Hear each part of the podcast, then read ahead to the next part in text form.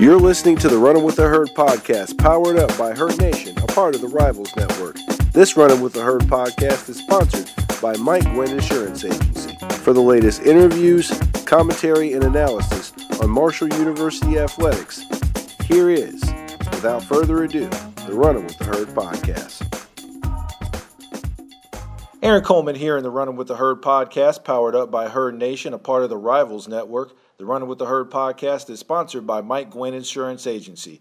And we have a very special guest here in the podcast, and it is 11 year NFL veteran, former Marshall tight end, Lee Smith. First of all, Lee, congratulations on your retirement and welcome to the podcast. I appreciate it, brother. Thanks for having me. Absolutely. And uh, in your stops in uh, Buffalo, Oakland, and Atlanta, a uh, fun one to start us off with Best story from the road, family friendly story. Keep this in mind. But I interviewed Chad Pennington and Doug Chapman for the Running with the Herd podcast a couple of years ago, and they shared a story from on the road about um, sharing a toothbrush. So if you got a good story from the road, let me know. Oh man, there's there's so many over the years. You know, I joke all the time about how I've forgotten enough things to write two books about. Um, the family friendly part is where it makes it hard. Since Chad and all those boys were, were in the league, you know, we don't have to share rooms anymore. The NFL's getting in their piggy bank a little more to to uh, to uh, put us in our separate rooms. But at Marshall, I remember me and Cody Slate were were sharing a room one time, and you know, I had to go use the restroom, and he didn't realize I was in there, and he kind of walked in on me while I was, you know, trying to wrap up, you know, going number two. So that was a little awkward, and at a moment I'll never forget. That's about as family friendly as I can get, but. Cody, uh, Cody got to know, see my wiping techniques. Accidentally busted in the bathroom to pee. That's crazy. Uh, and the crazy thing about uh, both you and Cody made it to the NFL. So did you did you see him down the road when you, when he was playing in the league or no? You know, uh, it's it's such a small world with this brotherhood as players. Obviously, me and Cody spent four years together at Marshall, uh, and uh, I'll always consider him a brother. I try to try to reach out to him and get with him anytime I come back. He was at my he was at my wedding. I was at his wedding, and uh, obviously him and his bride, and, and started their family there uh, outskirts of Huntington. So that's always going to be one of my forever brothers that I spent a lot of time with. We went through a lot of things together. Uh, but as far as during our NFL journey, um, I don't I don't remember crossing paths too much, but we were both kind of locked in and, and doing our thing. You can't come up for air too much if you want to hang around in this business. Absolutely, for sure. And uh, when did you know it was time for you to step away from the game um, when you were with Atlanta Lee? You know, I was. My wife still says she doesn't believe me until you know football games are being played, and I'm not a part of it. Uh, I've been retiring for years, but you know, after I got my tenth season, which was was kind of I don't know if it's ego or, or checking a box or what it is, but it seems like the majority of guys that I've been around throughout my career. We, we all want 10 years. And as you get closer and closer, it's like, you know, it's just that double digit number to kind of be able to, to know when you go to bed at night and when you're, you know, talking to your kids, how, you know, you play double digits in the NFL, which is super cool and obviously a blessing. And not many people get to do it. So after I got that 10 in Buffalo last year, I was, I was ready unless the good Lord put the perfect situation in front of me. And kind of let the guys up in Buffalo know that that I was I was most likely retiring, and then this Atlanta thing became a possibility. So we prayed about it a bunch as a family, and uh, you know once the trade kind of got real, and uh, talked to my kids, and all of them were, were all in for, for one more kind of experience. You know, down here in the South where we grew up.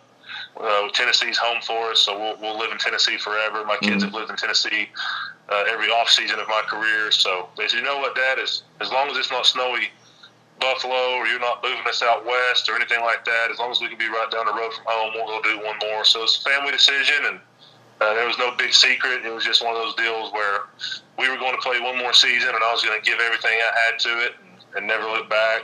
And just God put so many little things in front of me and on me throughout this season that just kind of put the nail in the coffin, so to speak. It was I already knew it was it, but all the little things that kind of happened, and, and my plans post ball here was doing some cool stuff in my community back home. So it's time, man. It's it's just not my top priority anymore. Gotcha, gotcha. And your football journey started early, and your dad played in the NFL as well. What was it about the game that grabbed you from a young age? You know, um, uh, not to not to get too personal, but we went through some some things as a kid with with my dad's transition out of the NFL. Um, he uh, he was a great man and, and, one of the best men I've ever known in my entire life. Mm. Still that I try to emulate, you know, as an adult here. Uh, but that was that was during his NFL career and shortly after. But you know, he kind of alcohol kind of grabbed him and it kind of turned sideways on him, and unfortunately, he became uh, the worst version of himself and that that trickled down to me. I I was the oldest son. I was the I was the one that was you know six foot five and stared him in the eyes. So I don't know. I guess in some of those moments he thought I was a grown man, and I sure wasn't. So football was kind of my release and my place to go whip other people because I was tired of what I was kind of going through at home. So mm-hmm. I love the game. It's uh, been a huge part of my life since the day I was born. I was born my dad's rookie year in the NFL. So uh, so football kind of blessed my family as a kid, and then uh, everything kind of went sideways there when he retired. He was that statistic, I guess you could say, unfortunately, and it just didn't treat him well when he when he walked away. He didn't get to walk away on his own terms like I have. They kind of kicked him out like they do most of us. But um, but I love the game of football. It's something I'm passionate about. It's something I enjoy. But I think when I really started to fall in love with it was kind of during my dad's downfall with, with kind of our toxic household, and it was definitely a release to go whip somebody and not get in trouble for it. To be quite honest with you, I hear you. I hear you. I teach at a, a alternative school up in uh, Ohio, uh, Lee, and I tell you what, one of the things that I could definitely uh, see this school having at some point down the road, and I've even talked to some people higher up about it, is a football team because these kids have you know problems with anger and problems with you know, toxic households like you've talked about in this and in other interviews and stuff. And I do think that it would be a good outlet for them. I really do. Yeah, you know what, man? That's uh, you know, t- tell all those higher ups to call me. I'll have a nice long chat with them. Uh, something tells me those higher ups probably didn't didn't grow up like most of those kids at your school you're teaching. And um, at, at the end of the day, not everybody gets blessed with you know a happy mommy and daddy at home uh, right. or much less a, a, mommy and daddy at all. Right. You know, so many single parent households in our communities, so many toxic households. I call it the beehive effect. It might look pleasant on the outside, but you bust that thing open and the bees start pouring out. The, the inside of some of these homes and things kids are going through, uh, you just you just couldn't fathom. And um, and typically, you know, when when they don't have anybody to steer them in the right direction, especially young males, that uh, that have so much, you know, goofiness going on in their bodies and minds. Anyways, I, I got I got a teenage son and a bunch of uh, bunch of teenage boys running around my house all the time, and all of them come from healthy backgrounds, and they're still idiots. Oh yeah.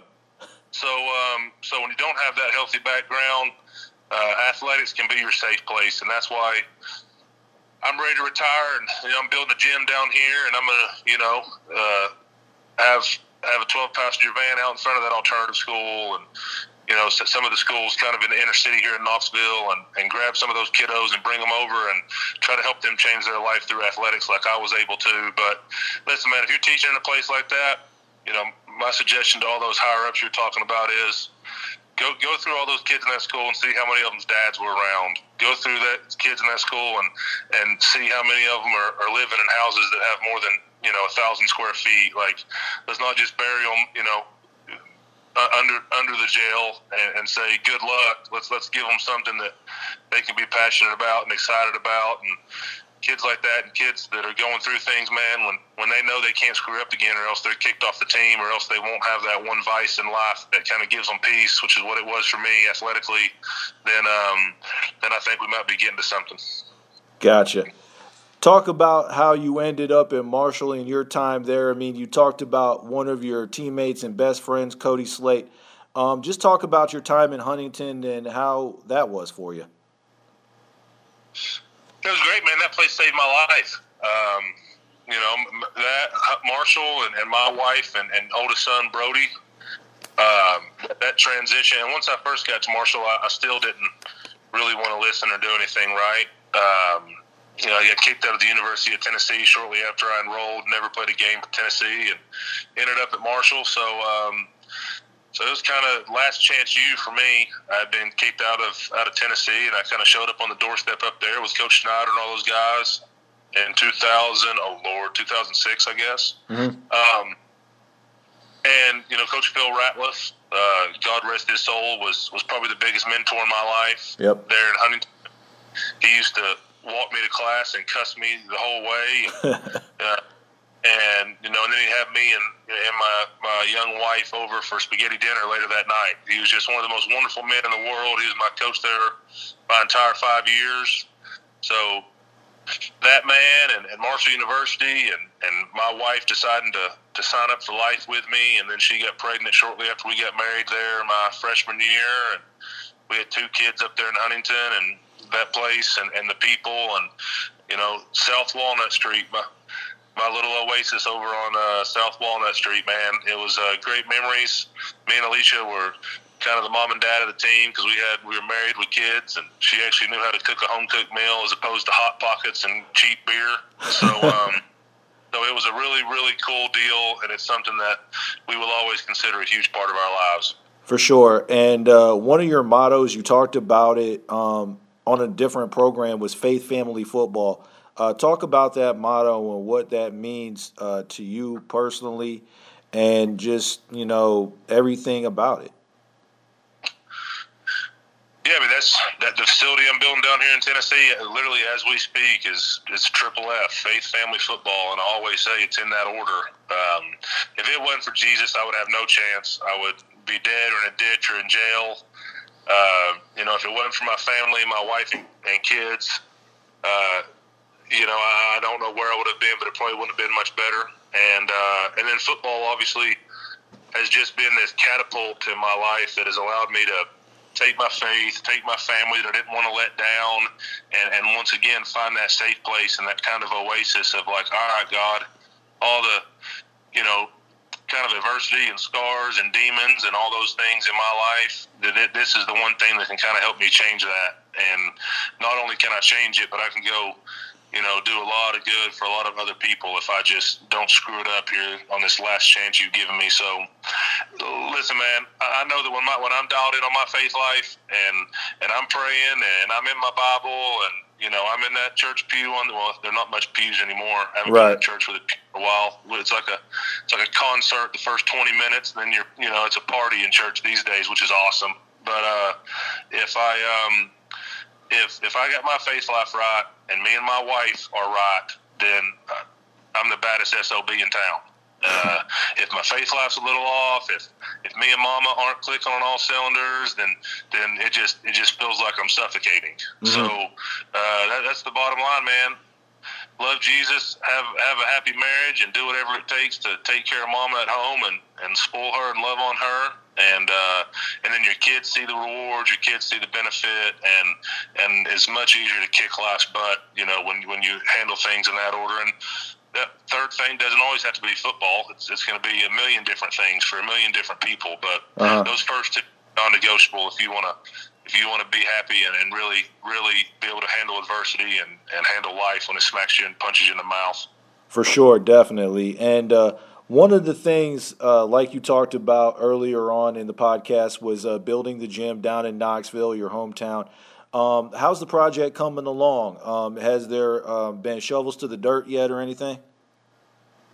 Oh yeah, man, we're rolling. We're uh. It's not quite five o'clock, so I, they're still grinding as we speak. Uh, doing a great job for me. I wanted to build a place that emulated an NFL facility and mm-hmm. NFL atmosphere. That's no secret that that NFL players struggle in their transition away a lot of times. I watched it in my own household growing up. It ruined my family that my dad couldn't handle his transition and kind of turned to, to the wrong safe places. So uh, I was kind of a double whammy. I, I, knew I wanted to help kids. I knew I wanted to give back to the community and make sure that uh, that I could do some cool stuff, but also have a family to support and take care of, and wanted to build a really cool place that could kind of kill two birds with one stone, man, and be the best little athletic environment in town. Uh, and then also figure out a way to do some scholarship stuff and, and figure out a way to, to reach out to the kids. Like I said, the, the athletics could change their life if they just get in the right environment. Uh-huh. Um, and that's that's what we're going to do, buddy. We're we're all in. I don't do much in moderation, which is why drinking never did me never did me any favors. So um, so we're we're all in. We're we're we're going to go after it and, and do and do something really cool for this community. So we're fired up down here. That's cool. And you said that it's going to open in the summertime, correct? Yep.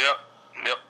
Cool. Yeah. Awesome. Looking forward to it. And uh, once you guys get something out on social media as far as the opening of uh, this facility, I'll definitely share it with everybody I know and, uh, you know, that kind of thing. So I'll definitely share it for sure. I appreciate you, my brother. Hey, no problem. No problem. Last question for you here, Lee. What was the player that you looked up that you looked forward to going up against in the NFL when you knew when you got your scouting report and you knew you were going to face a certain team or a certain player? What player did you really you say, you know what, I'm looking forward to going up against this guy, even though he might be a pain in my butt for the next three hours or so? Probably Cameron Wake when he was down in Miami. Okay. Um, yeah, me and him had a lot of fun times playing against each other. Uh, uh, he was, you know, he, he had leverage against me. He was explosive. Uh, it was just, it was an all day sucker, and he was tough as nails.